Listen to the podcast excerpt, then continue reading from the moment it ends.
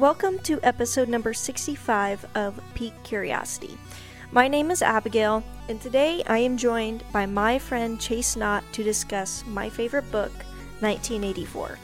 So, this podcast still turned out to be about an hour and 45 minutes, but over the past two weeks, I've still been kicking myself for the things I didn't say about this book. Seriously, I could talk about it for hours upon hours. If you have not read 1984, I hope this podcast inspires you to go pick it up.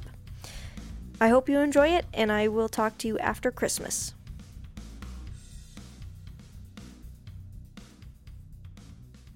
Um, we are going to review 1984, Yes. or at least try. we're So, we're gonna do our best. Number one, I asked my brother to do this with me, and he listened to it, and then he was so disturbed that he refused. Mm-hmm. So then, your plan B. How does that make you feel? Uh, like I'm worth about fifty bucks, Okay, perfect. or is it twenty five? So I read it, well, I listened to it for the third time just this fall. okay. And you, this is your first time through, so Yes. We'll have a rookie and an expert. I also skimmed it a fourth time, and you can see I marked up my book. But then I was starting to feel embarrassed because it was getting more marked up than my Bible, and I didn't want to think about it, so I stopped. Whoops. yeah. I don't know what that tells you about me, but probably isn't good. It's okay. I'm a person that doesn't mark my Bible at all. I'm afraid to make a mistake because then I have to live with that mistake in my Bible for the rest of my life. Well, it's, not even a mistake. I just I just don't want anything in there. I'm just like I, I like it plain. Yeah. so overall impressions. Overall impressions. Oh boy. Um, it was disturbing, and it got really hard to listen to. I think it was half, two thirds of the way um, as they started getting more in detail, uh, or or maybe it's closer to the end. Terrible memory. I apologize. I, I have no concept of time when I'm listening to Okay. books. Um, but when he got into um, prison or, or was arrested, I, I don't know if you can call that prison, but it, he went to the Ministry of Love. Right. I believe it was called. Um, it was a little too graphic for me, and I'm I'm rather squeamish, so I had a hard time making it through that that portion of the book. Um, through his his time in I want to say Azkaban. It's not Azkaban. I'm just like that's Harry Potter. It works. It works. but it it seems accurate to me, honestly. Yeah, yeah. Um, that's that's just kind of what I envisioned when I, when he was describing the the place Yeah. was just this horrid. Soul sucking creatures. Yeah. So what did you think like as you're getting an intro into Winston and the world that is Oceania and Big Brother? What did you think?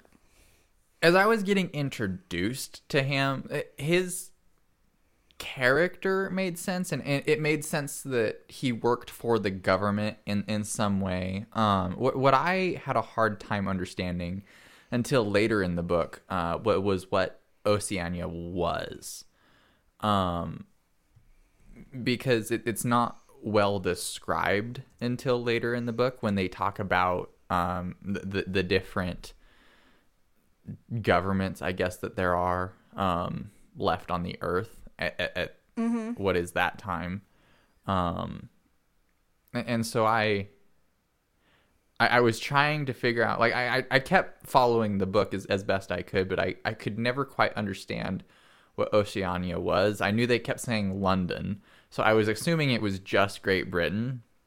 Here, I just looked up a map. Why don't you come look at this? Um, Yeah, So, well, no, because later they talk about They do? It's Okay. all of North America, Australia, the British Islands, mm-hmm. um, Canada, Canada. just all of North and South America, yeah, Greenland, Iceland. And then Eurasia is essentially the Russian. Oh dear, I don't know what that is, but here, let me look. Um, so that's just above Saudi Arabia. okay. So it's all of Russia to Saudi Arabia, and then East Asia is most of, you know, Asia. China, yeah, and India. Yeah. North Korea, that Yes. stuff. North South Korea. Yeah. Um. So let's talk about those slogans, the party slogans. Okay. War is peace. Freedom is slavery. Ignorance is strength. Okay. Um, wh- what do you want to talk about? I, I, what, I mean, what were your impressions when you heard that? Because I remember when I read this book, I was just like, my world is making sense for the first time. yeah. And actually, the first two times I read this book, I literally couldn't remember the characters' names because I was so engrossed in just like ha- the world. And then this third time through, when I was I was actually able to think about who the people were. Anyway, but yeah, Um. Well, the uh the the slogans, war. Well, let's start with "War is Peace." That honestly, it, it made sense to a certain degree because when you have a population's focus on one enemy, one thing, uh, like war. So they're but between the book, they switch wars between Eurasia and uh, East Asia. Um, and, and they of course rewrite the history every single time to say that they've been at, at war with this country for the whole time. yeah, uh, since memory and until forever Right. um, wh- which is obviously untrue, but that's what they tell everyone anyway. Uh, but but when they say war is peace, that made a little sense to me because like when when you have everyone focused on and fighting a common enemy, you're free to do whatever at home for the most part. So so it, it keeps some sort of unity at, at home, um, and, and, and you keep everything under control. Yeah, whenever you have a common enemy, you can have some form of unity. Which, and then the other thing is, especially when he gets later into where he's reading Goldstein's book, which Yes. actually turns out to be fake, Yes. that that whole section on war is peace, it's like we actually don't disagree with it because we want in America to have the biggest military of all time Mm-hmm. so that we will be at peace, which I do not agree with in any way. and it it doesn't actually make sense. Like why is war peace? But that's how we think think of just police officers. We you have to have a militant police force to Yeah. keep the peace. So it isn't totally wrong, which is really interesting. Um I, I think there's actually it's misconstrued a little bit because war itself genuinely is not peace. It it is technically the exact opposite, especially for the people who are most affected by it, where the war is happening. yeah. Um, strength, however, is genuinely peace. So when you have, say, like a strong military or a strong police force um, that uphold either uh, laws here at home or international law um, and, and deal with threats, it, it does keep the peace in a much more real sense.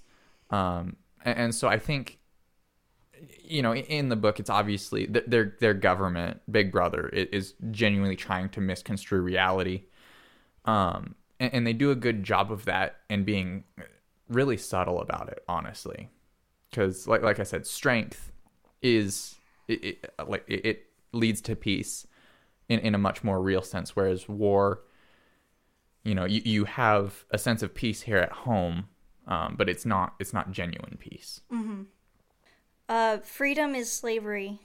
Freedom is slavery. Okay. Um Is there any piece of it that is true? yes. I I want to say yes. Okay. Um and I have to apologize cuz there was one moment when I was reading the book that this all like that that slogan absolutely clicked and now I'm having a hard time putting it back into words. Okay.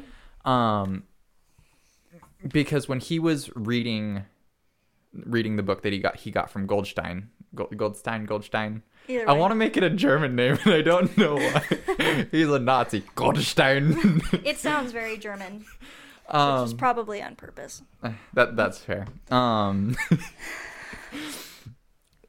but because there's there's the section on on um, freedom is slavery in there, and that's when it, it their concept of it started to click and make more sense to where um, when you enslave yourself to an ideology or or um, a, a practice or something, you're you're much more free in the rest of your life. Uh, j- just because you you know what your goal is and you know what you're working towards. Does that make sense? Yeah. Um, but like when when you don't like ha- have a set frame or a set goal, there there everything is just tearing at you and, and you don't really go anywhere. So it's like it's like he kind of describes the the proles. Is that what they're called? The yeah, common the people. lower class. yeah, common people. Um, where they're they're not part of the party. So he kind of describes their their lives as as meaningless. They you know do whatever it is that they will, but they don't get anywhere in life. Whereas the party, though, they kind of keep changing war with, with who- they're at war with and whatnot, um, and, and they're not actually making any real headway. Um, they they are they're slaves to their idea of of keeping. Oh gosh, that was going somewhere, and now I've lost it. um, I apologize. It just was in keeping with their idea of so the common people, Yes. meaningless. Yes. Um, the, the the government has at least like some some goal, some meaning that they're striving towards. Um, Yeah, that's interesting. That had never made sense to me. I uh, that has always been like this is literally the most nonsensical statement that has ever been. But I suppose it's one of those things where um, Jocko says discipline equals freedom, which sounds like it can't be, yes. but it's true. Like you can't actually ever get anywhere. You aren't. I don't know. Freedom so- sounds like a wrong wrong word, but But but it's Yeah. oddly correct. yeah. But you can't do anything unless you work hard. Yeah. Like we bought this house, but if I had not been disciplined to literally spend thirty dollars a month my high school career career, then we wouldn't have been able to buy a house later. So Yes. Well, I I think um, much much the same that I said about their first slogan "War is Peace" is like partially true but misconstrued. Um, you know, it's not bringing real peace, whereas um, freedom isn't actually slavery. It's or, or sorry, slavery isn't actually freedom. It's um, what is the word you use? Slavery, No, discipline. discipline Okay. discipline is freedom and, Yeah. and, and so i think it's that same idea where where they're taking some idea that's whole and true and they're misconstruing it uh, um, to make it still seem true at least in a fashion if you understand it but it, it's genuinely still not Yeah. It's the Newspeak. yes that threw me for a loop Yeah. We will talk about that in just a second. So, the last one is ignorance is strength. This one is interesting. I don't totally understand it. yeah Like, how could ignorance be strength? I don't know.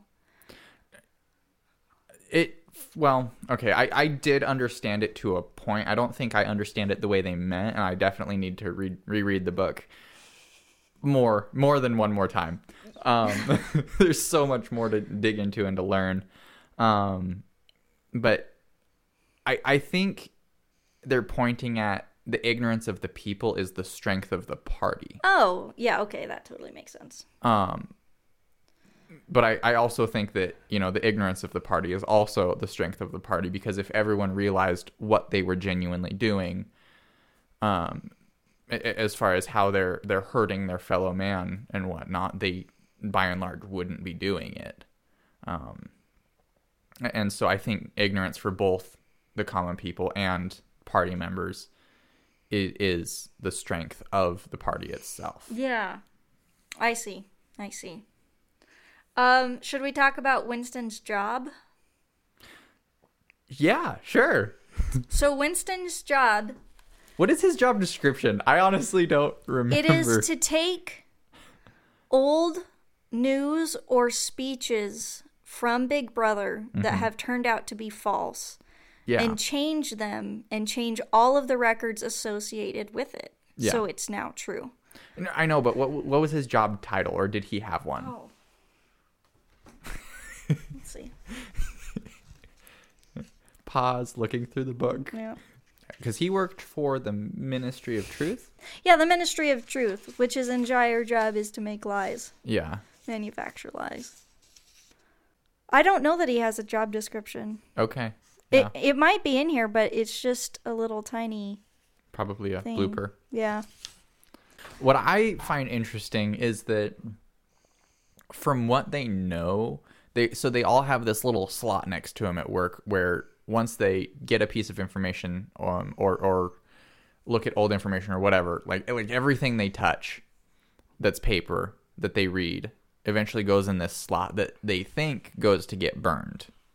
Um, but we don't we don't actually know what happens to that. There there is no description and there's no character that is tied to where those actually go. So we don't know if the government or Big Brother is actually collecting those and and um like even collecting each individuals and, and filing them and, and keeping track of people or if they actually are getting burned. I assume they're getting burned because I don't know if you are already that nefarious of a government why you would want to keep records Yeah. of your own corrupt corruption if Mm. you could help it. So I'm assuming it's being destroyed. Yeah. It just cracks me up that the ministries of the party are the Ministry of Truth, which covers the news, entertainment, education, and art, Which is all lies. and then the Ministry of Peace is the War Department, Yes. obviously, and then the Ministry of Love is the police and the torture. that one really threw me for a loop because like i understand something being called like the the ministry of of truth and you know it's all government propaganda um, but that's what they want you to believe to be truth at least or the ministry of peace so you you believe that their goal is peace um, but the ministry of love that one just that that one really knocked me for a loop because i'm like I, this makes no sense. We know they're getting tortured there, and, and like it, it's not even hidden that they're not trying to be quote unquote loving. yeah, yeah, it's true. Well, but then the Ministry of Plenty is pretty much just as bad, where it's yeah, Well, last week we announced you were going to have 20 ounces of chocolate a week. Uh, turns out you're only getting 15. But look at how successful the Ministry of Plenty is for providing you with 15. yeah. ounces. Actually, no, they would go back and say, "We said we were gonna cut you back to ten, or no, yeah, to 10. But no, no, says so a few weeks ago you got 10 ounces a week. and now, Now you're getting 15. 15. Look Yeah. at how great the party is. Yeah.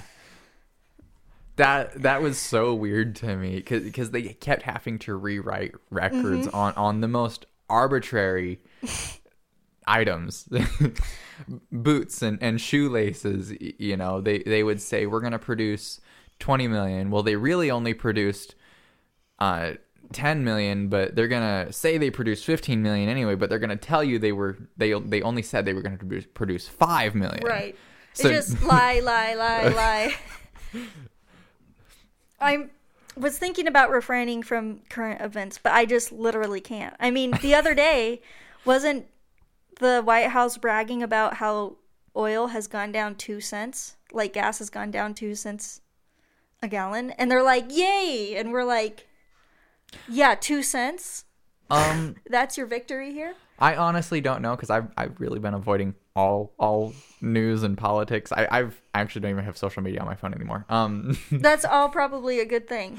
I was I well, I I needed healthier life choices. Yeah. Um, but so to your point, I uh I don't know if they said that. I do remember the whole um barbecue debacle when you save what 16 cents yeah, on the Fourth of July, it was Mm-hmm. like you're gonna save sixteen cents this year on your whole Fourth of July party. Yeah, and then Thanksgiving was like a whole 20 bucks more expensive. right.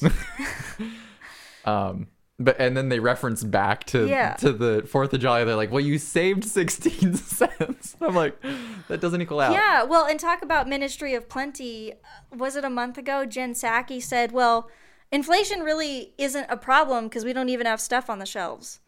And you're seeing lots of articles where it's like, inflation is actually a good thing. And you're thinking, oh, so I have less money now. That's good? Exactly. No, inf- inflation. Well, there there is a healthy rate of inflation. Um, so inflation can be good because it does allow your economy to grow, but not rapid inflation. Rapid inflation is very very bad for the economy. Yes. Um, I don't totally understand how inflation works other than it is general it reduces the buying power of the dollar which doesn't seem like that could ever be a good thing. Like i i don't understand that. How could it be good? So as long as from from what I understand, no one quote me, please. okay. Uh, from what I understand, when you have uh, like like a gradual, steady pace of inflation, um, it, it's healthy because over time, corporations and, and, and whatnot are all allowed to adjust your pay scale with it, but it also as the value of the dollar slowly goes down, it allows more money through circulation um, because people people end up spending more um, on items that they need or want without really noticing it. You know, things are two, three cents more expensive here and there, um, and, and so more money ends up flowing around and, and creating more taxes, creating more jobs, um, and then why would i want more taxes well, no, no, no. like like sales sales tax things like that, and and then as wages increase again increase. why would i want more sales tax I- I'm not disagreeing. Okay, this is not about taxes though. i will make anything about taxes I'm j- it- it's it's better for the economy in general, uh, but then again, you do still have to have market crashes to bring um, inflation back into rein because it will always go out of control. So it's healthy for a time, and then you have to have a little bit of a market dip or a dump or a Great Depression even. i Um, see i just don't think that it's good Yeah. i'm i'm not buying what you're selling That's okay. You don't you don't have to buy it. I'm not trying to sell anything. I should probably read some books about economics. I tried listening to a Thomas Sowell book, and it was like, I need this on 0.25 speed to understand. Like, it's way too dense to just listen to. So, Yeah. okay. The two minutes hate. Yes. How often does that happen? Once every two weeks? Once a month? I thought it was once every week. Once every or week. something. Okay. Yeah. Uh, thoughts.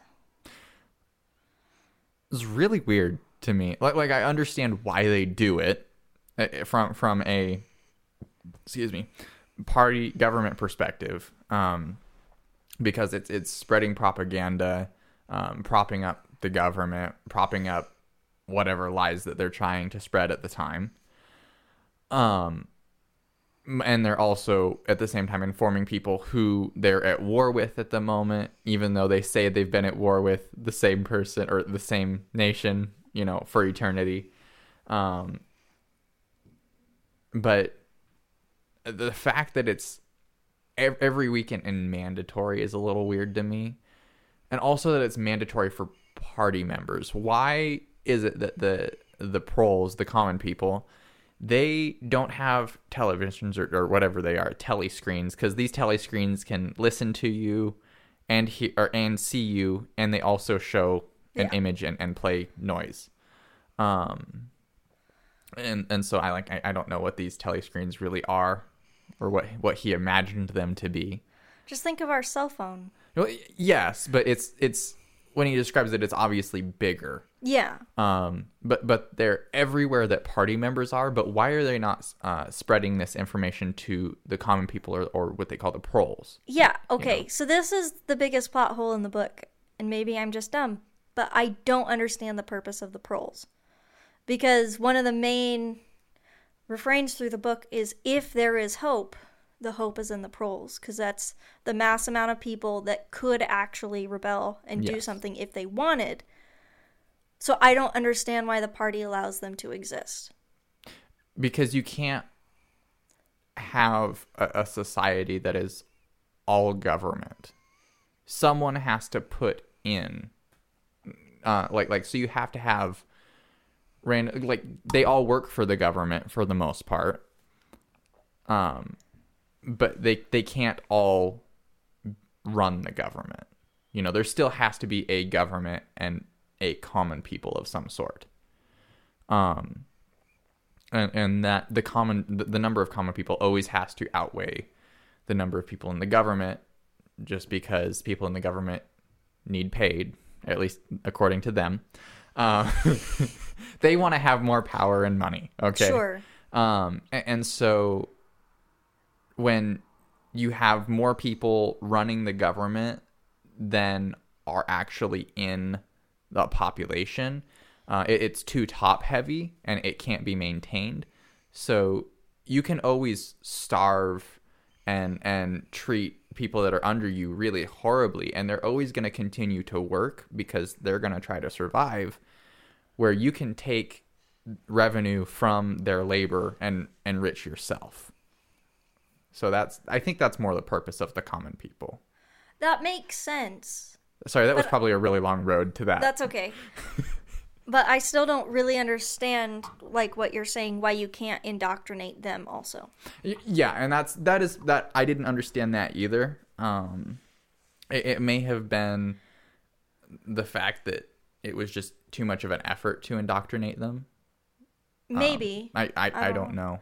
Um, well, so back to the two minutes hate. So when I first read this in 2017, uh, Trump had been in office just a couple of months. hmm And I was like, oh my gosh. So this is just what CNN is.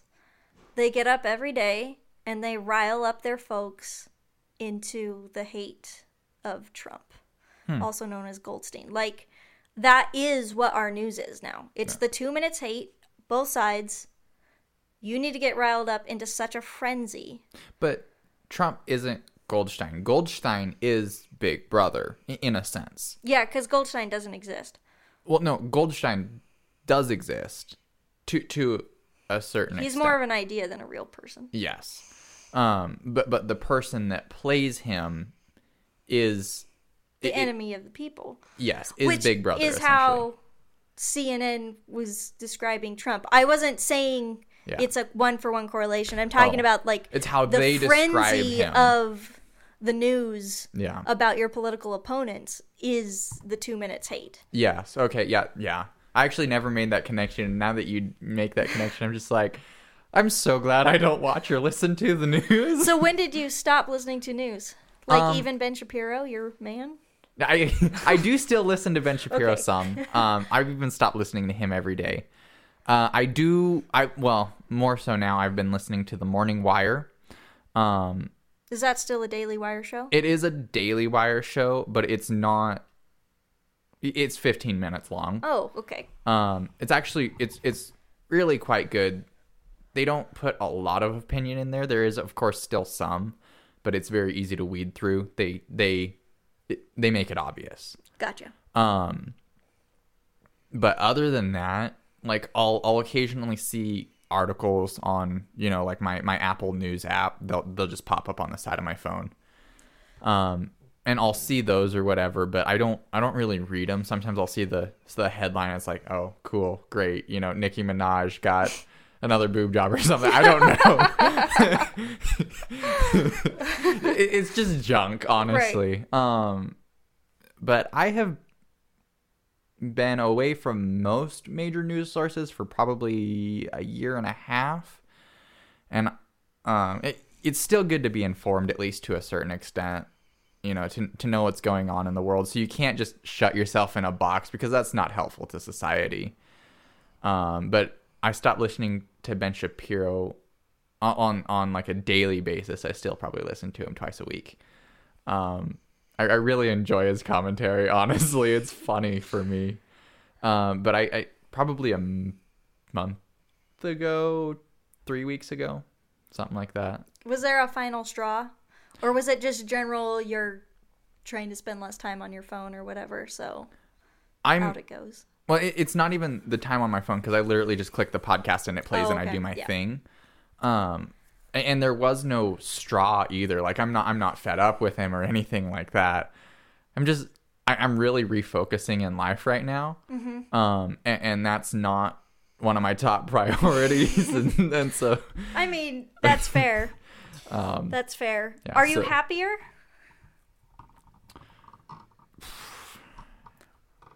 I'm more satisfied.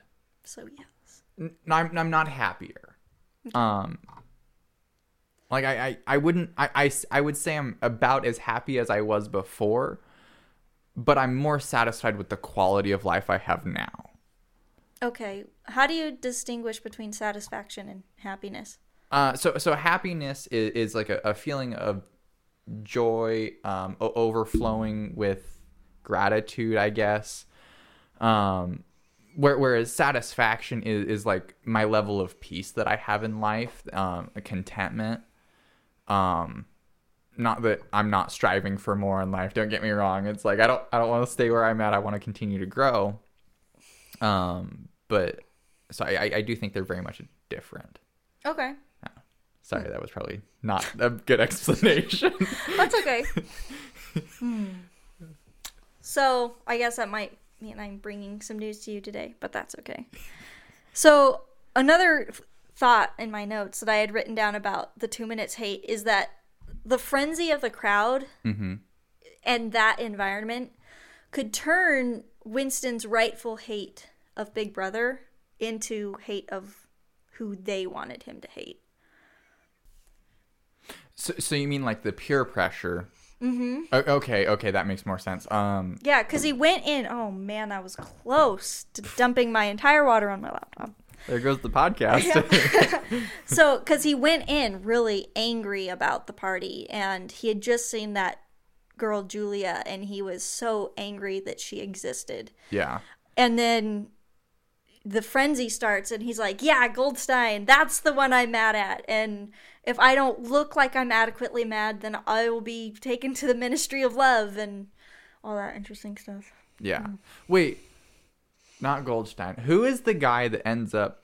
torturing- O'Brien. O'Brien. Thank you. I got O'Brien and Goldstein mixed up this whole Oh, time. oh no. Okay. My bad, listeners. I'm so sorry.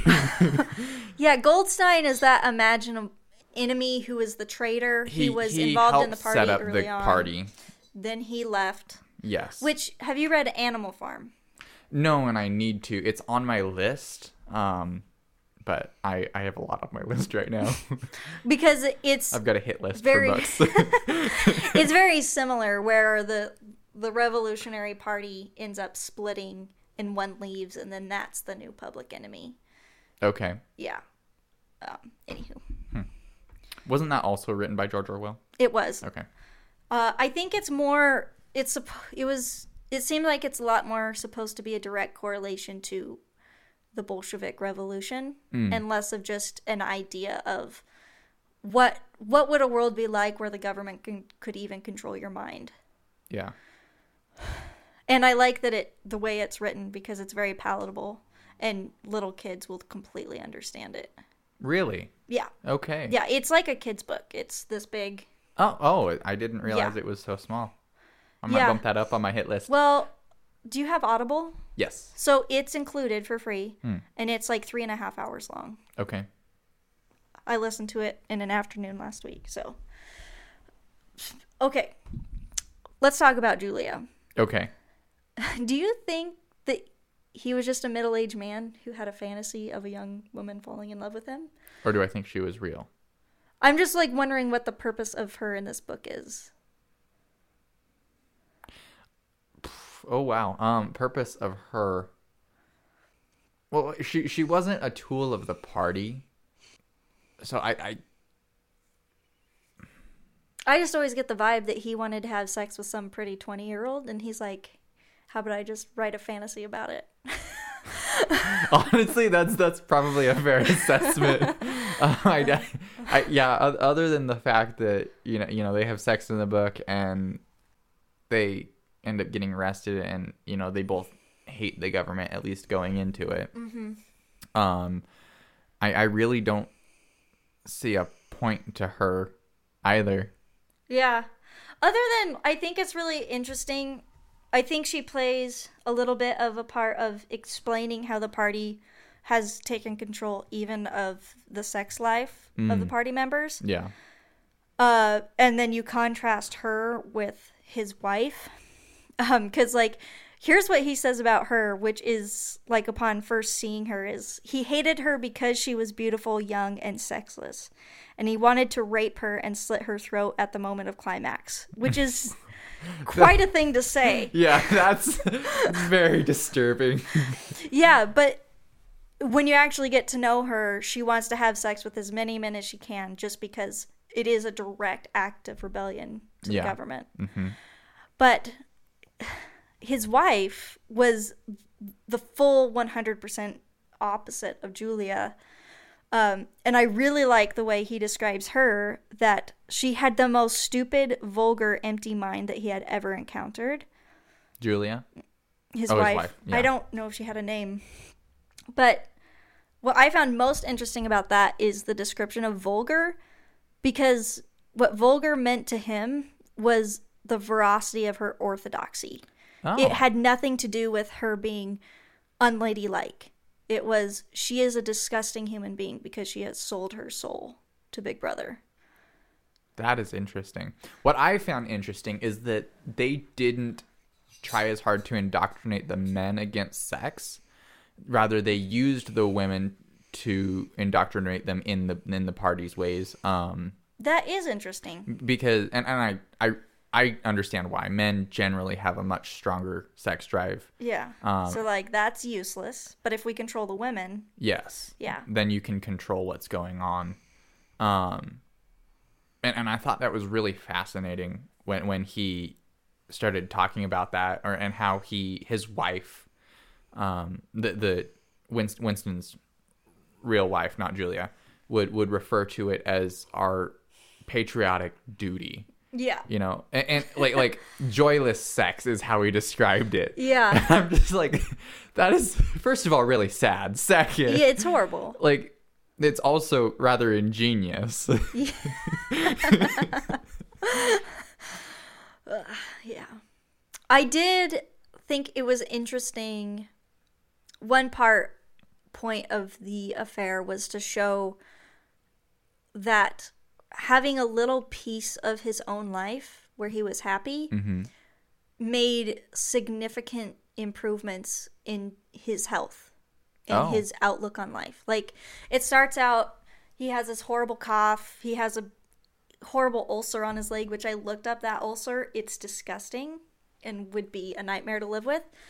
But when he was happy, when he just had a sliver of happiness, those things started to resolve. yeah, Like, and his skin looked less gray. Mm-hmm. I guess that just shows what a little bit of hope will do. What a little bit of hope will do. Okay, back to North Korea. Yes. So, I read this book called In Order to Live mm-hmm. by a North Korean defector named Yeonmi Park. She escaped not that long ago. I, I know who she is. Okay. So she actually said that she had never heard of anything as close to what North Korea actually is than when she read 1984. She said it was like reading what her world was. So if we're talking talking about sex and love and family, mm-hmm. she she says they don't they literally don't have a word for I love you. Like it doesn't exist. There is no way to conceptualize love in North Korea. Only the love of the dear leader. Really? Mm-hmm. That is. I, I, I, I, I don't understand. Like, like, like, I can't process that because, in my mind, I would figure out some way to be like, you know, I, I have great feelings of positivity towards you, or, or something. yeah, I'm you know? sure that that if, if you put your mind to it, you could describe it. Yeah, but there but- is no like but because the human emotion is still yeah. there you know so it, it that doesn't go away they can't get rid of that that's impossible but they can make it impossible to express it. yes That and w- that just seems so bizarre to me. And when they talk about it in the book, you know, with um, Newspeak, they were talking about how the language is getting smaller. They're intentionally making people dumber, and eventually people wouldn't be able to do what they what Newspeak called crime think. They wouldn't be able to think about the government in a bad way. There would be no no way no words to to think of to do it. You, you know, um, you couldn't think of doing a- any sort of criminal act be- because there was you know like like you could think of the action but there's no words to describe those actions Right. Yes. It's And it was all real. just summed up in crime think Yeah. And that's the thing that I Okay, everybody stop listening to this podcast and go buy that book. Seriously The thing is this book isn't fiction. If you read that book, you understand that 1984 isn't a fiction. it, it was to the writer It was, but right now it's Yeah. not a fictional book. That world exists yes currently. So, like, another thing is the people are so poor and they are so hungry that, I mean, the, the proles in this case, yeah they can never rebel because they're so hungry. They can only think about what is the next bite of food. hmm So they can never organize. They will, the children will catch mice that were just eating a corpse to eat. Wow They literally have quotas for the amount of poop each person must produce every day to fertilize the farm that has been so greatly mismanaged by the government. that's insane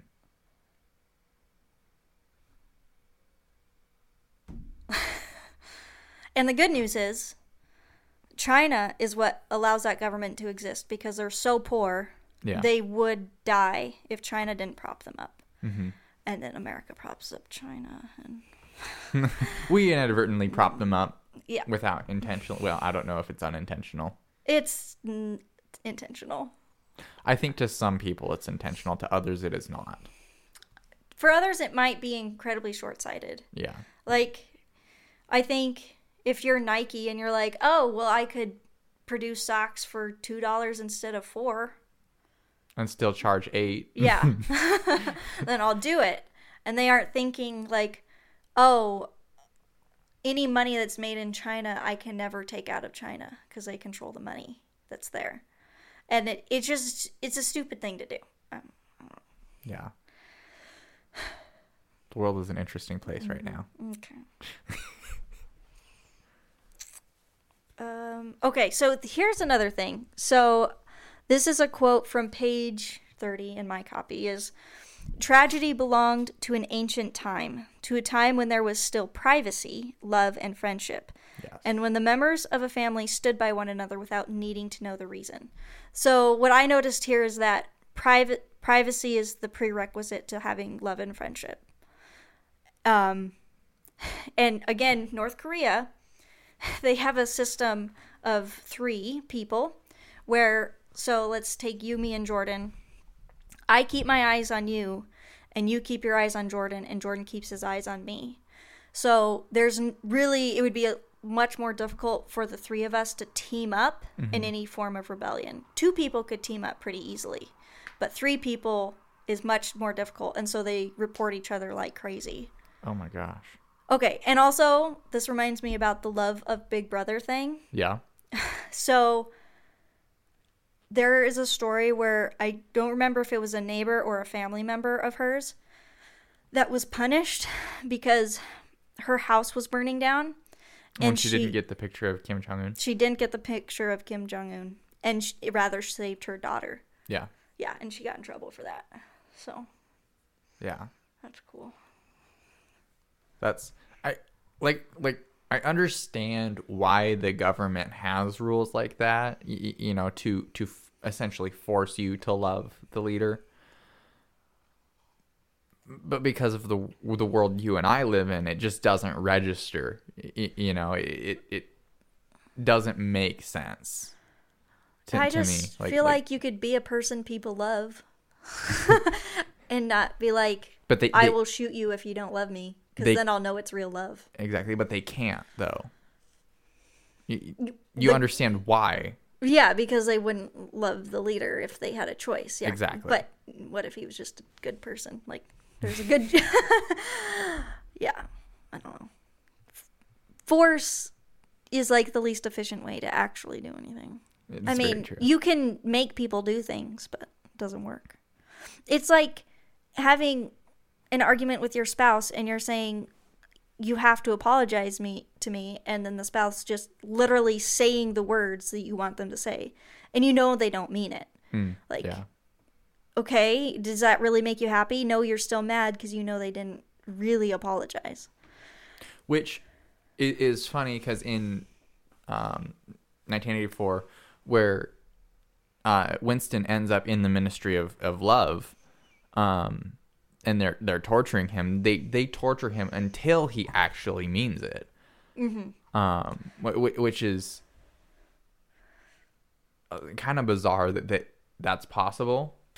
Um, but like yeah you can you can force people to to say something you know that they don't want to um but then to force them to actually believe it, it is just like an, another level ha- having to torture him that much and stuff is is horrid mm-hmm.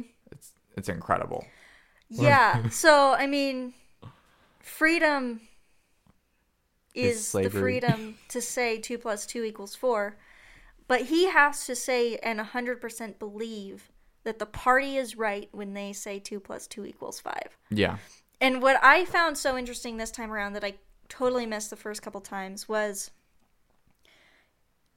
he had hoped to reserve a corner of his mind for himself yes that he would be able to just get through it and I'll still have this little piece in my mind that I where I can think my own thoughts. mm-hmm.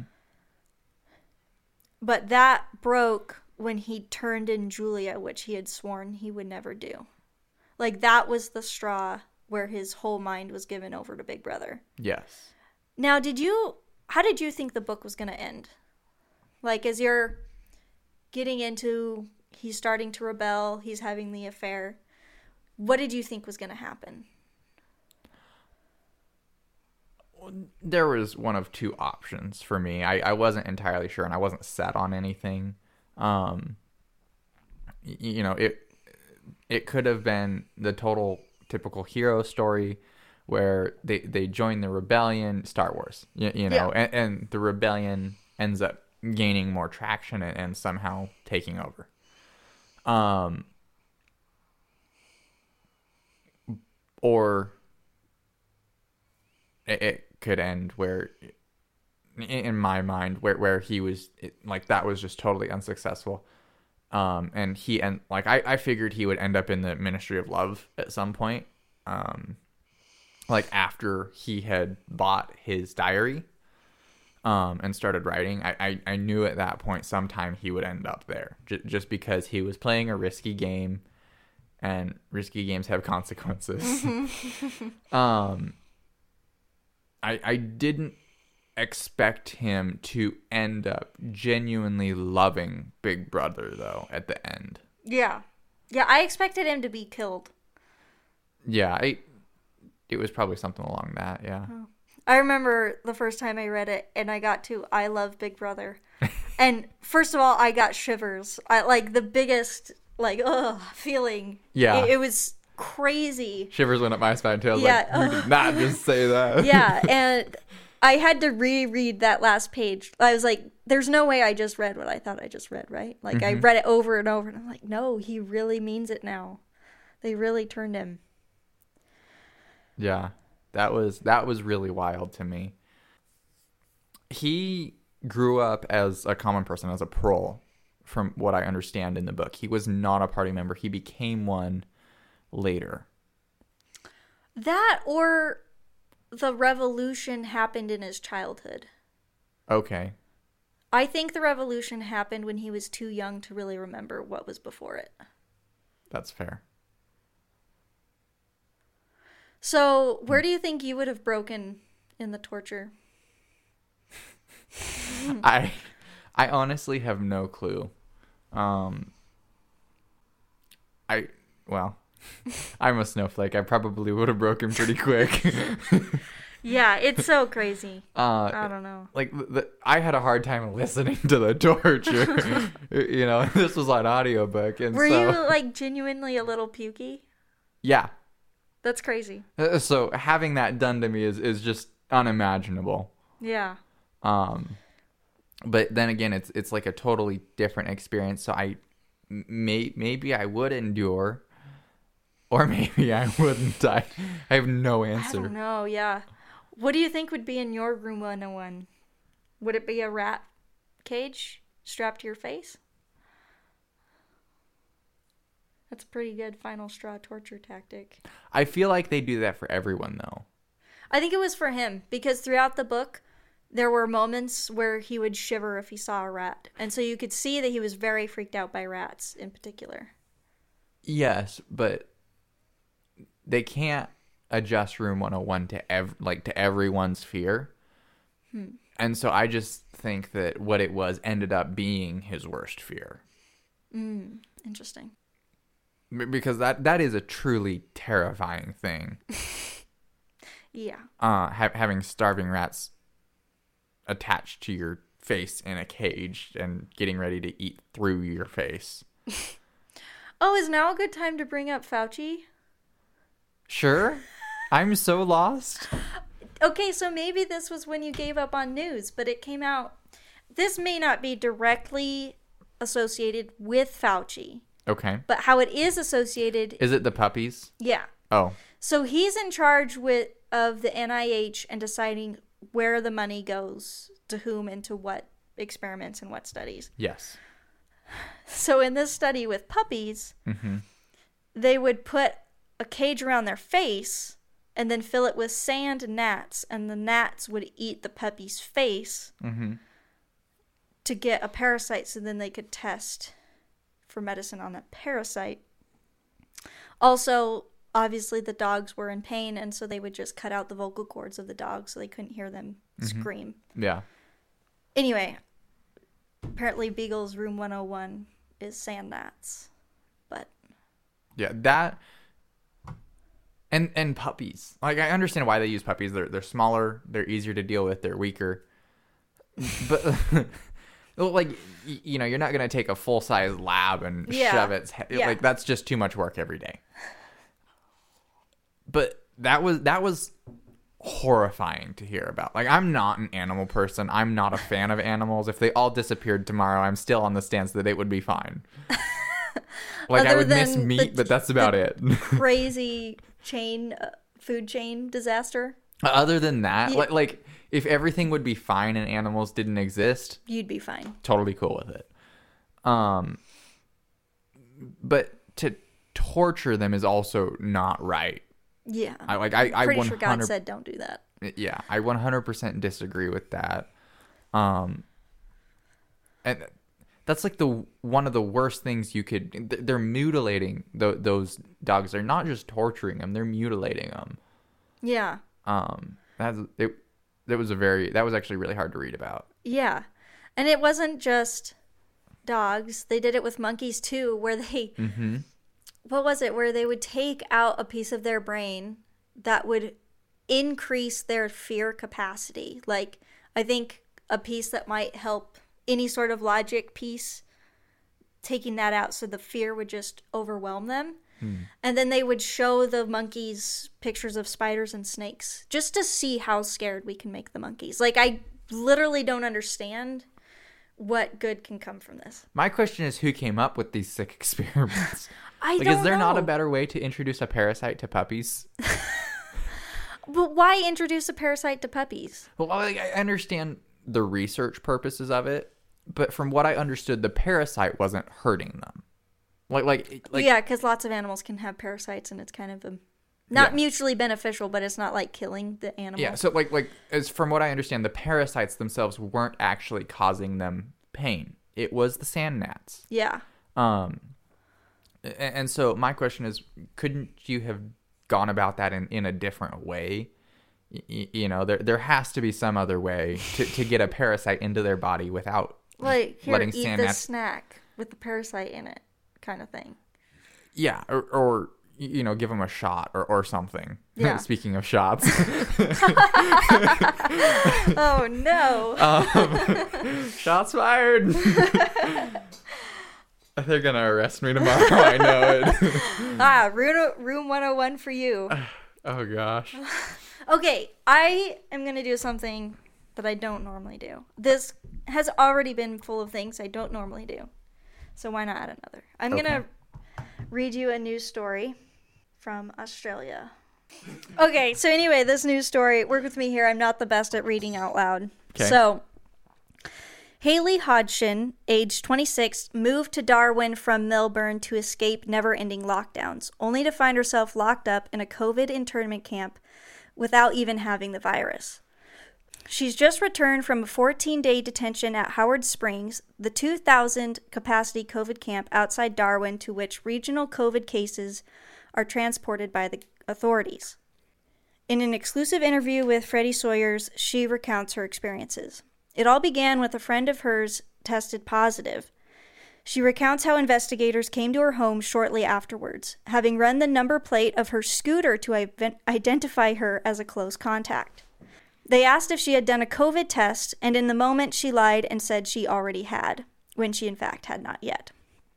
This set in train an extraordinary series of events. So then the police officers, this is a quote, blocked my driveway. I walked out and said, What's going on? Are you guys testing me for COVID? What's happening? They said, No, you're getting taken away and you have no choice. You're going to Howard Springs. You either come with us now and we'll put you in the back of the divvy van, or you can have a choice to get a, a COVID cab.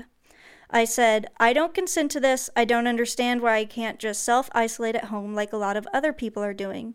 And they said, We've just been told from higher up where to take you, and that's all that there is. She was ordered to pack a bag and was told she could be released once she tested negative. Collected in the back of a rented van, she was then transported to Howard Springs. On arrival, she was told that she would have to stay there for the full 14 days. You literally get put in the back of a golf buggy with your bags, and these people are in hazmat suits and everything. They don't want to come near you because they think you're infectious.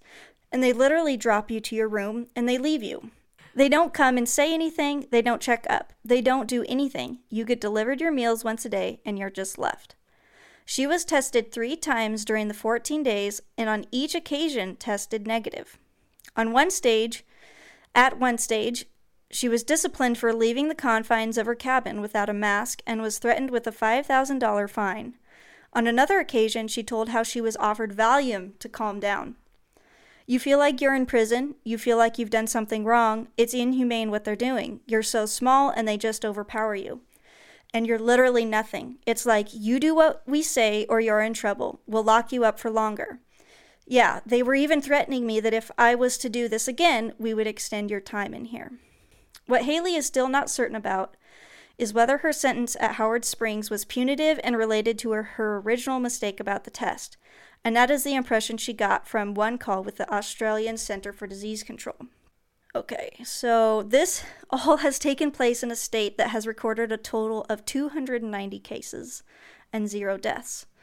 The Northern Territories has suffered comparatively far less than other Australian regions, but it has not shied away from highly draconian measures. Just last month, Katherine Town in the state went into a snap lockdown after three cases were reported. The state's Howard Springs Center has been described by the Australian government as the safest and most functional design for quarantine in Australia. It has served as a model for quarantine camps elsewhere in the country, with the Australian government partnering with the state governments to deliver, quote, Centers for National Resilience, end quote, in Melbourne. So, number one, does that give you Ministry of Love vibes? It, like especially the Center for National Resilience. yes, that honestly does give me very much Ministry of Love vibes. That also gives me very much uh, Nazi internment camp vibes. Mm-hmm. yeah. Where do you think he got his ideas? I- I- well, yes.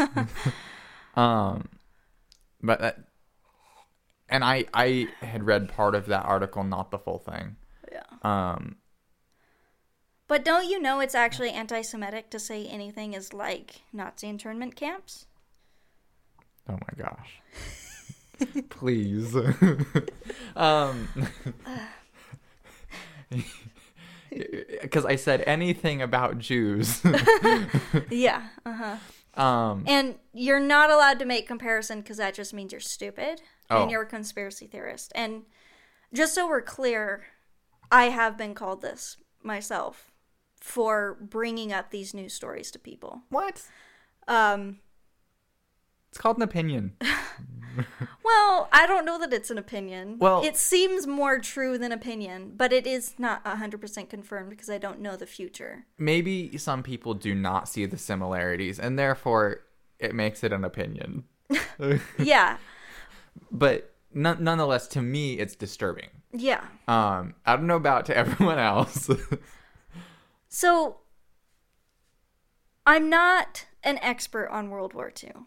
That Neither is am I. not me. no, okay. But what I can say is over the past four years, five years, I've read about 30 books on World War II and authoritarian governments. And so I feel like this is very much that. Whatever. Yeah. Um Germany is sorry. No, I know what you're going to say. And you just have to laugh because how can Germany do it? How can they put fences up in their grocery stores where the unvaccinated have to stay on one side and the vaccinated on the other? oh, that's not what I was going to say at all. Oh, well, I don't. What were you to say? They're I believe now requiring mandatory lockdowns for unvaccinated people. Yeah, or and I didn't starting know about the in February, compulsory vaccine shots for every citizen every nine months. no thanks. Right. But it's so funny that it that how does Germany because I think I've heard from people that have been there they're an incredibly sensitive culture about what their ancestors did and rightfully so. But it's interesting that you can be so aware of that and not also think wait Yeah. I'm not gonna lie, I am a little critical to um well, critical to criticize the vaccine on air. like it, it scares me a little bit just because I, I see where, where the world is at, you know, and, Yeah. and um this love of government that is somehow out there. Certainly not in my heart, but that's fine. um but I, I've seen some people that I that I know, and I'm not saying any names, uh, but you can say a name and then I'll bleep it. you'll bleep it. Yeah, I'll bleep Okay. it. Okay. Uh, he has gotten his vaccine. I believe he's gotten his booster as well. Anyway, some people that I know have gotten their shots, and and they are more sick now. Like they they keep getting sick, not necessarily with COVID, but they just keep getting sick. And and I don't know if that if if it's bad luck, or or if there it has something to do with the shot or something else. I have no clue, honestly. But it does make me a little bit critical because people are seeming less healthy now in, in general. Like when when I go out, people out on the streets don't don't seem a- as vibrant. Oh, oh, a hundred percent. Number one, But- it could easily just be the stress of the world because stress in itself will weaken your immune system. Yeah. And then the other nonsense of, yeah, breathe polluted air through a mask, as if that's going to be good for your health. And then um, So I actually all the things. Like, I, the government and the culture over the past year and a half at large yeah. has not done a single thing that's good for anyone's health. No, I I actually don't necessarily think the max- masks are that bad for your health. Um, I haven't seen the data to support the fact that they're quote unquote truly not good for you. Um, I as far as physical well-being goes, I do believe it is bad for our emotional well-being not to see each other's faces. Huge. Um, but but other than that, I have have no arguments against masks as far as like uh, I I do believe they don't really help with COVID. Um, but but as far as like hurting your physical health, I don't believe they really do. Yeah, I don't know. So I think if you were gonna be real and like all in, you should get a respirator because those are some of the highest filtering things, but they also have about the least air restriction. Mm-hmm. Uh, yesterday for work, I was wearing an N95 because I work at a job where I actually have to filter crap out of the air. Mm-hmm. And I can tell you that a t shirt wouldn't do it. Yeah. That cloth doesn't do it. And No. I know that actually the particles we're filtering are bigger than COVID particles. Well, yeah, and even at that, some of them still seep in Yeah. around the edges. Anyway, but I wasn't even doing high activity work, Mm-hmm. but it was about it's twice as hard to breathe in a ma- in an N95, Yeah. which maybe you get used to it, but Yeah, but how many does- people are wearing N95s? like 0%. Exactly. So we did when we were flying earlier this year, we were in an airport and we'd our flight from Alaska to Seattle was behind, so we missed our flight from Seattle to Boise. Mm. And the flight that they replaced us on was going to leave in like 4 minutes and it was across the airport.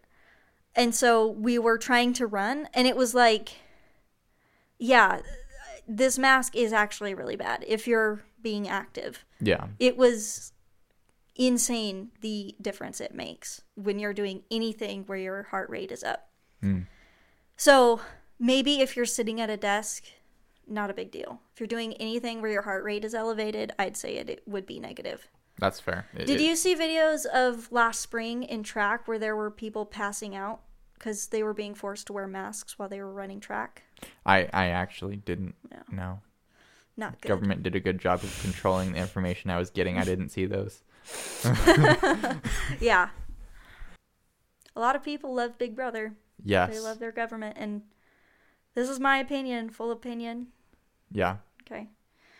Every time we go to the polls thinking that this next politician is going to be the ho- hope for our future, we're just, again, I love Big Brother. Yeah. Government is my God. Government is my savior. Look, and I'm all for a better political system. Yeah. Politics are important in that it affects everyone's day to day life, but a human being is not where hope is. I actually, so I partially agree and disagree. Okay. I, I don't think that one politician, one person, or even a single party is going to be like our, our hope and salvation. They are obviously not Jesus. Um, you know, I like I'm just waiting for the world to end. Honestly, Don't But- worry, it's not. Oh, I know. I'm I'm sure. I'm sure it's gonna last way until I'm gone, um, which is a scary thought. Um, but what I think What will the world do without you, Chase? have a peaceful existence. Probably. um, anyway, but I, I think what we need to see as our, uh, our our saving grace is continual improvement. So stop looking to one politician or one party as the thing that is going to save us and start looking at okay are the, are we improving while they're in power and if we stop improving we need to change something needs to change Y- you know so Yeah. How do you define improvement? Because each person, each party has their own definition of improvement. I would honestly leave that up to the individual voter. You, you know, what what is it that you believe? What is it that you want to see bettered in society?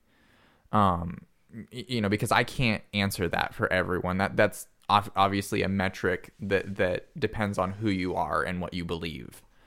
Um, so for me, improvement is, is um, a, a continually stronger economy, at least to a certain extent. Uh, um, more opportunity, uh, lower lower costs, Lower taxes. lower taxes would certainly be an improvement. Um, no taxes would be a great improvement, but that's not possible. Could we settle for a 4 or 5% tax? I would settle for a 15% tax for the moment. Uh, yeah. like I, I would settle for anything less right now. Um, I, I like I, I'm I'm a good citizen, so I will always pay my taxes, but I hate paying more than what the government needs. Yeah, well, they need about zero dollars. That's, That's not I true. mean, they um, to run things. I suppose they need it, but I mean, yeah, we we went over this before. I, I'm much more of a believer in, in paying state taxes rather than federal. sure. Um, and, and obviously, we do need to have uh, a, a federal government to some extent. Um, it's it's called the United States, you know, not the Idaho and California conglomeration, which would never happen. Please don't ever let that happen. it's getting close though. Um, at least that's what it feels like. Uh, we've been invaded. Code red. been- yeah. Um, Although Idahoans, please be, treat the Californians with kindness we yeah, because yeah. they. Uh, we did a job for some Californians, and they said they would go into restaurants and other people would leave. Like, okay, that's really sad. yeah, Like I, I genuinely don't want any more people moving here. I don't care where you're from. yeah, Um, I agree. I'm like I will discriminate against everyone. exactly. Is that discrimination? I hate everyone equally. um, but but no, I, I think it's wrong to to see people like that. Even even if they did bring their politics with them, which I'm obviously not happy about. uh, I, I don't think they should be hated for it. You, you know, Mm-hmm. people are free to believe what they do. Um, or, what they want. What they want. Thank you. that came out really weird. uh, y- you know, it, or at least for now, we're free to believe what it is we want to believe. Um, and I, I, I think that's really important to maintain. Uh, and if someone's beliefs truly are better and they they know they are, then there is no reason to treat others in, in a harsh way be- because logic will win, at least to a certain extent. Um, it- it- you're not going to convince everyone of your Yeah. beliefs, and, and that should never be the goal. You know, because you can't have everyone, well, being normal. normal would be very boring then. um, Yeah. anyway, back to the book. There's actually one part that I really wanted to talk about Okay. it is the opposition or quote unquote what what Julia and Winston think is the opposition but is actually ran by the government and and headed by O'Brien that that FBI, anyone? I don't know about FBI but um I've never seen FBI as opposition to our government. So, uh, do you remember the quote unquote plot to kim- kidnap the governor of Michigan? well that was ran by FBI agents yeah. That's fair. That's fair. I Um, didn't think about that. And it's not confirmed, confirmed, because I don't know that they would admit it, but the evidence is pretty strong that the January 6th thing was instigated by feds. really Yeah. I will send you a couple things to listen on that. Okay. Do. That's mm. So I mean not that doesn't surprise me. Yeah. but I I'm over here like, go Buffalo man. Yeah. Dude, he got 10 months of solitary confinement while he awaited his trial, and he has 41 more months of prison for what he did. Now, let's be clear he wasn't in the group that broke down any doors, he was far enough behind that he walked in. Um, also, pretty much the reason he was tortured like that, which solitary confinement is torture Yes. is because he is the symbol of what happened. And you have to make an example out of symbols. I don't know. I, I I believe you. But but like I don't know that I would call him the symbol of what happened, honestly. I think it's not like it's this is what we strive to be, but it's like that the image of him is what people remember when they That's fair. when they think of that day. Uh, or the or the dude carrying the, The pedestal, which was or the what is it called? podium. Podium. Yeah, that is really good. That's funny. Uh, here we go. Um, yeah, but no, back to the book. Sorry. Uh, the government, like you said, the FBI instigating certain things. Um, the government searching out, having Secret Service agents of, of a sort, um, searching out individuals that would like to incite insurrection or, or overturn the government in um, Oceania. Um, that that blew my mind. Honestly, I I see the world and like Like, almost had you never really considered that could be a thing? no, not not really, because Huh. it just didn't click to me. It, it obviously does now, but but it it never occurred to me occurred to me that that the people trying to control you would also use means of quote unquote opposition to uh, gain whatever it is they want. Yeah, and and there it's kind of an idea of giving some people some what they think is hope Well, it's to, very to temporary. dash it further and so gain further control over them. yeah. Okay. How conspiracy deep should we go? Retro.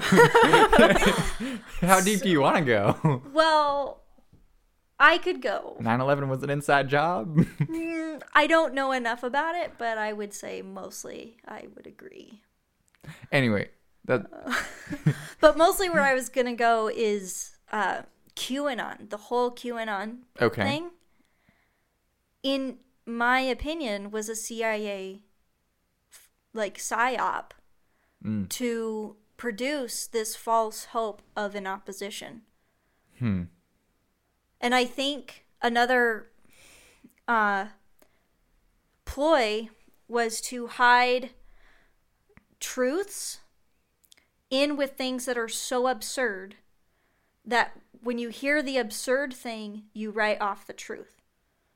Oh. So if you say there are people in the government who take advantage sexually of children yeah. for fun, Yeah.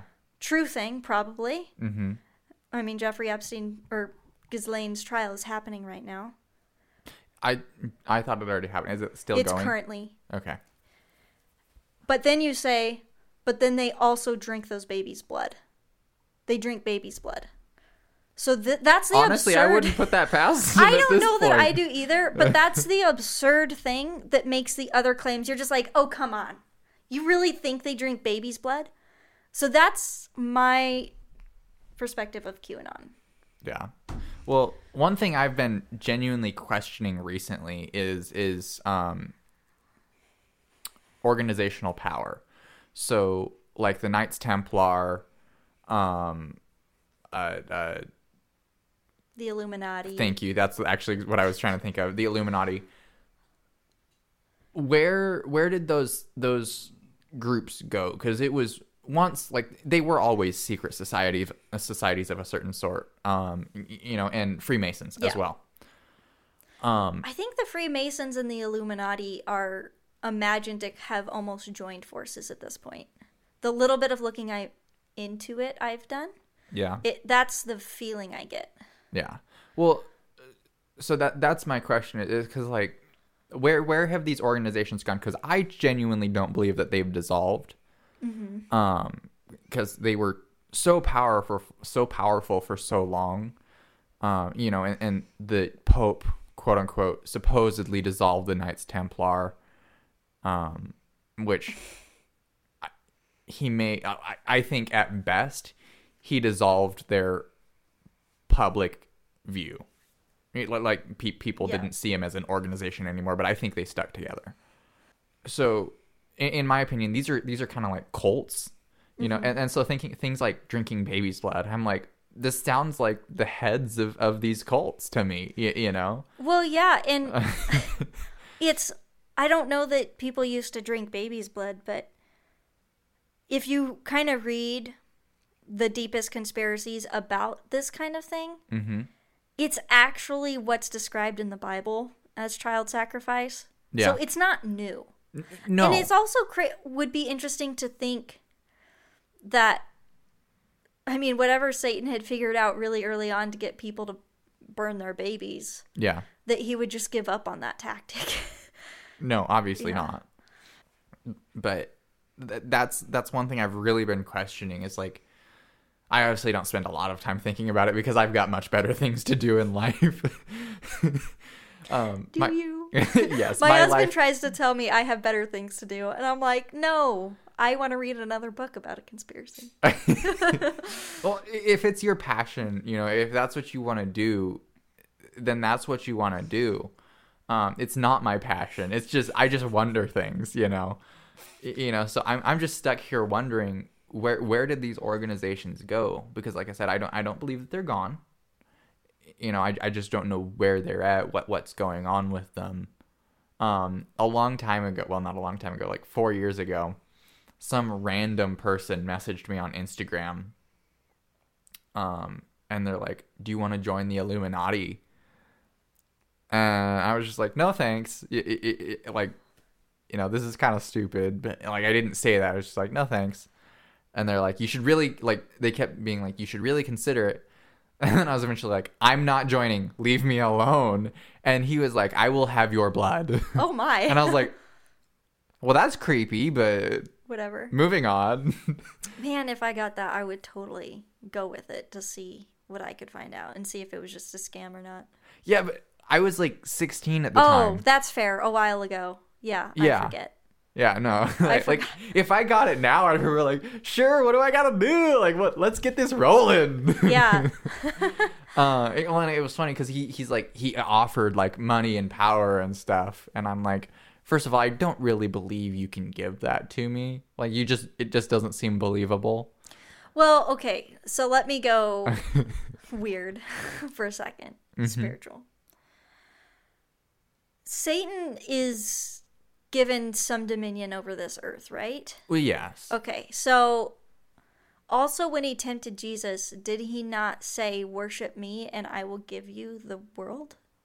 He he did. Yeah. And so that's kind of what I think, maybe not the Illuminati, but I think that's kind of when you get some out of control people. I think when you get Hitler, Stalin, Kim Jong il, it is worship me and I will give you everything you have ever wanted. Hmm. Which ends up being a disaster for them, but I mean, they get what they want, which is For power and yeah. money. Yeah, that's that's fair. Um, I, it, it was like it like I said, it was just a really bizarre, weird offer thing that happened. Yeah. Um, I wonder what he saw on your Instagram that, that was like, maybe this guy wants it. and I was fairly new to Instagram too. I Yeah. probably hadn't had it more than a year at the time. Um, and my Instagram was still private, so he's, it's not like he could see my page. He messaged me, and I had to accept. You know, but like I saw the message, and it just it was so intriguing that I had to say no thanks. Yeah. you know. Um. Should we let's get back on track for just a second. Yes. Sorry. Okay. Where is it in my notes here? Talking more a little bit about the language shifting Mm, thing. yes. Newspeak. Yeah, Newspeak. So, like, what is racism anymore? Currently, Like, what does it mean? And then what is it being tried in? What is it the effort to make it mean? so are, are you asking like in our society Yeah. um so racism is the belief that one group is either better or inferior Uh, Yeah. it can go either way and it's inadvertently the other way as well um because of skin color or ethnicity um so you you can be um Russian and and be racist against Germans, I guess, honestly. So so racism is is more the belief that one one people group is either in what they're either believe they they believe that their one people group is superior to the rest or that one people group is inferior to the rest. Or maybe they believe that there's levels of, of superiority and inferiority um which depends on the person. Mm-hmm. so that is racism Yeah. But that those it's it's intrinsically based upon the race factor. Like yes yeah. yes some someone's either ethnicity or skin color Yeah.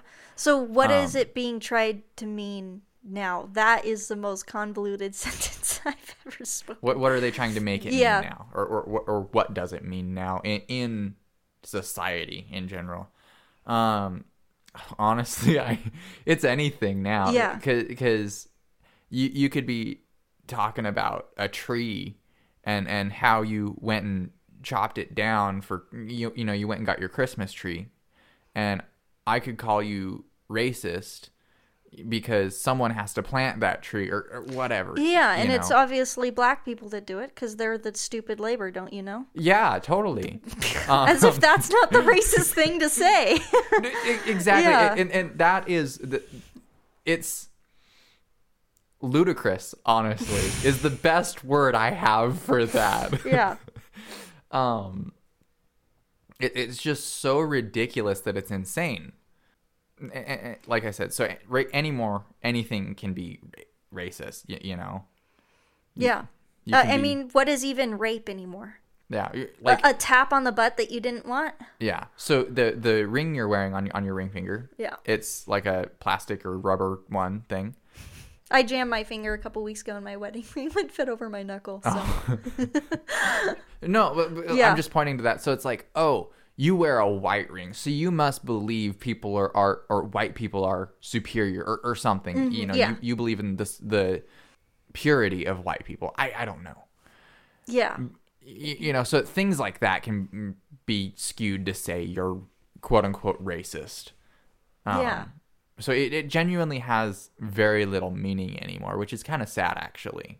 Because Mm-hmm. now when you label someone as that, it doesn't really mean anything. Mm-hmm. Because before when when you would label someone as racist, it it meant something to society. It, it meant that they were more necess well, usually more of a menace to society than anything.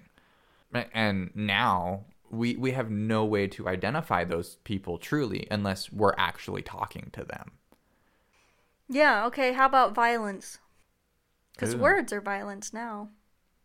That that is very true. Um words Antifa can burn your house down because you said black all lives matter. yeah. Because it's violent to say all lives matter, but not violent to burn your house down because you said that.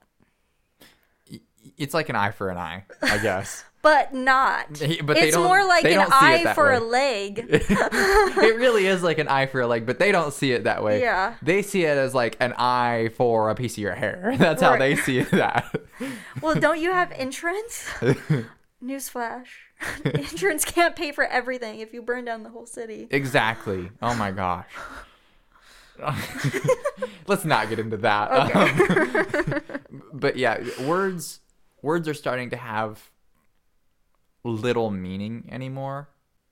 I I don't I honestly don't know how to fix that or change it, you know, without education. You know, without changing our really changing our school systems honestly because you have to raise people to believe that using those terms are actually wrong un- unless you're really meaning them in what they're meant for.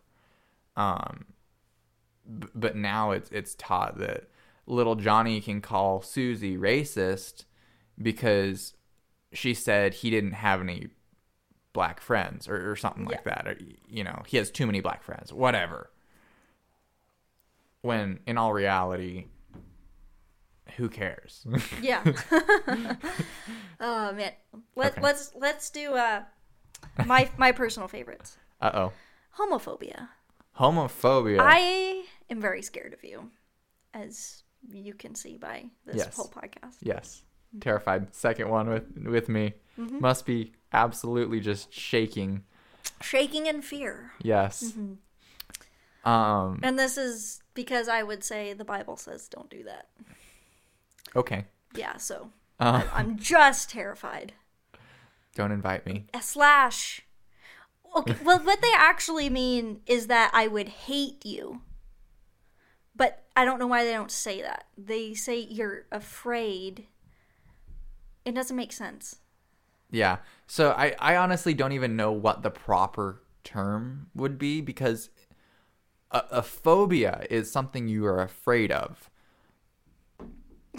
so it, it would have to be like an ism, so like a homoism Yeah, yeah. or something. But but we don't we don't have that term. Mm-hmm. We need that term. It'd be more accurate, probably. yeah, but then it would turn into what is racism now? Yeah. Yeah. Um, I, I love how I use the Jeopardy thing. What is? that went off the rails. yeah, no, no. Transphobia. Yeah, there we go. That's my new favorite. trans people are the- just. I just found out I'm a transphobe. There. Uh, apparently, yeah. Mm-hmm. Trans people, in my opinion, are like the least scary people. Yeah, what's there to be afraid of? like, like as much as any other person generally, but like, I, I mean, I'm really not scared of people in general, but I'm more scared of of that jacked dude at the gym No kidding. that he's gonna crush my skull in than I am of, of some trans person on the street. Yeah. Like, I don't really care. You know, you do you, I guess. the suicide rates are a lot higher, but sure. um, Well, but here's the thing: is they're gonna say, well, if you don't want to have sex with a trans woman, man. gay, yeah, I don't know, I Trans get really man. confused. Yes. Then you are the transphobe. Yes. So, uh, the best way to remember this is the word that comes after trans is what they are now. or what they yeah what they want to be Well, yeah, what they claim to be now. So, a trans man is or was a woman, however Okay. however you want to think of it. normally i don't have such a hard time but in this moment it was like Yeah. That's one thing that, that really boggles my mind as well is that we we are using terms that are that are so incorrect for things we think are real but they're very much made up as well. Y- y- you know, the terms are just as made up as, as the quote unquote hate that is there too. Mm-hmm. You know, because there's homophobia, transphobia, whatever but it's not a phobia. What what they think is that people hate them. You know, and so like it, if that's what you want to describe, great, but come up with a, a word that actually means that. You know, in, instead of using a word that means something entirely else um to describe hate, which who really cares anyway as long as people are leaving you alone. I don't care what people think. the other thing is i will stand up for people's right to actually be racist like Yeah, you're allowed to be a terrible person that's to a certain extent. i mean you are allowed to do active uh legitimate violence or harm to people but that goes for literally any kind of crime yeah. but you're allowed to think terrible things about people I, I think you can. i would say it's not wise but well, I, I don't think it's necessarily wise either, but I do believe you can, or you, you are able to think whatever you want about others. Or if you own a business, you can refuse service to anyone. That is your right. yep Y- you know, um, but to to actually inflict harm on someone is is another thing entirely. Um, no, no matter if it's verbal, mental, emotional harm, or physical harm. Y- You know, I, I don't think you should be allowed to stand there and shout racial slurs at someone walking down the street or, or whatever, you know. What should you do to a person who does that? I honestly don't know. Like like I, I don't think that there can be any legal recourse for it genuinely um because I because I think that is an enlargement of the state that and I don't believe in that. I do think it should be very very socially shunned. Yeah. I, I think that's the best fix for it you can really get. Um, and, and I, I think that also comes with education. You know, we we should really disassociate with people that act in that way, act in a childish manner, because that's really what it, what they're doing is they're acting like a child. You know, they're they're acting out on an impulse that they could otherwise control if they chose to, um, and, and they're just not. That went down a rabbit hole. yeah. No. Hmm. Any other conspiracies we could talk about? Birds aren't real. Birds. Uh, Have you heard that? I haven't. Is that Oh, a real one? Yeah, so that that's actually a real conspiracy. I genuinely don't believe it. I Birds aren't real? yeah. What are they? Robots or something? Yeah, so like they- surveillance? Yep. So there there's there's the birds aren't real group. That's really what they're called. Um Gotta write this down. and it's I I probably not, am not putting this in the best words, but I'm trying. Um they uh they believe that birds were at one time real. You know, they they were living creatures. And the government has since captured um, or killed all of them and replaced them with a robotic exact, basically, to surveil everything. Um, which I actually don't doubt that. I'm sure some birds could be be surveillance drones of a sort or Yeah. devices, but that also doesn't explain hunting. I know. I was just thinking. If you you're know, gonna a couple go weeks pheasant- ago, my cat brought us a bird, and it was definitely real. Yeah, it- like you, you can't go pheasant hunting and cut open this robot and be like, "Oh, this is tasty." Yeah. like that doesn't work. I'm sorry. That's really funny. Um, yeah. So My favorite one at the moment, and I really. Here's the thing that. Even the term conspiracy theory was made up by the CIA, yeah, I do know which that, is yeah. hilarious. That was actually after 9/11. well, Sorry. because they wanted specifically, and I think Bush gave a speech at the UN, which was we have to punish people who talk about needless conspiracy theories about terrorism. And like, mm, that feels like a red flag to me. Yeah. But, you know, yeah. I will send you a movie that you should watch. Uh oh. Movies. But you got me sucked in now. um, JFK being killed by the CIA is Mm. not confirmed because it's not the official story, but it's confirmed in my book. yeah. Uh, yeah. Well, I I actually don't believe that Lincoln's assassination was some random dude that hated them for either the Civil War or freeing the slaves or something like that. Yeah, John Wilkes Booth. Yeah. He he apparently hated. Yeah, easily could be easily, Like or like he did it, but he he wasn't acting on his own. What is what you mean? I, maybe I I believe that the government was even involved or or, or organizations were involved in things that far back. You know, I think that's definitely 100% a possibility. I mean, some of our founding fathers were Freemasons. I'm sorry, I'm over here like You're not wrong. these are the theories I have. They're not conspiracies, they're just theories. Okay, I Um, could get on board with that. I mean, half of the country hated what Abe Lincoln was doing. I mean, clearly there was a war over it. So Well, it's not. They hated the idea of freeing the slaves.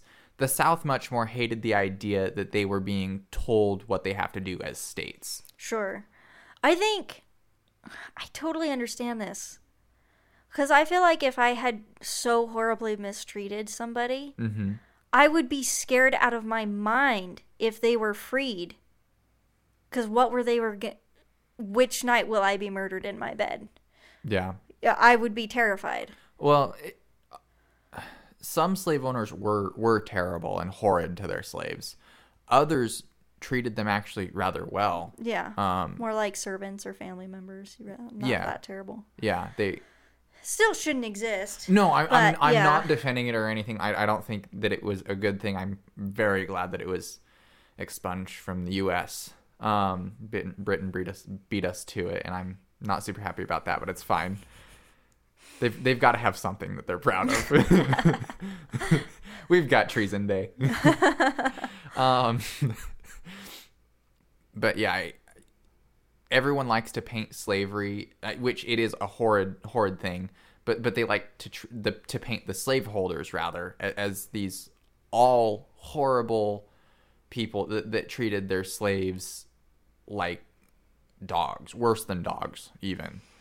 You know, and, and granted, yes, there there were some, I don't know how many that were like that, but I also know that there were some, I don't know how many that that were not. Yeah. You know. Um Are you trying to say there were good people on both sides? yes. I am. It's Isn't that a scary thought? say. there were good people on both sides of World War II. You know, the soldiers in Hitler's army, yeah. like Oh, yeah, this is reminding me. So, okay, this is about to get real dark, people. Get ready. So, uh, when Japan invaded China, mm-hmm. uh, one of the first cities they came to was Nanking. Yep. And they, it, it's hard to know. The numbers aren't clear, but it's like between 250,000 to 400,000 estimated Chinese people were killed in the span of a few months by the Japanese Wow. um, For what? for existing. Oh, okay. So Japan really wanted to expand their tor- territory Yeah. because it's a teeny island and they have a big population. I understand why they were like, gotta expand. The other problem with Japan at the time is their insane emperor worship Yes. and their military discipline that made each soldier essentially not a human. Like, you don't matter. All that matters is service to the emperor and Yes. honor. Yes. So they get into China to this city called Nanking, and they kind of read the room and they're like, we don't have a chance against these people, we'll surrender. What that actually did to Japan in the psyche of those soldiers who would rather be disemboweled than Then surrender. then surrender they're like these people are dogs how how could they think of doing that dishonorable thing and so then they just murdered and raped and you know fling babies in the air just to stab them with their bayonet on the way oh down my God. like and so their their system for execution is they had mass graves and they would line up chinese people and there would be a Japanese guy in front that would chop head off. The Chinese guy behind the just head chopped off guy would push him into the mass grave, step forward, head chopped off. So on and so on and so on.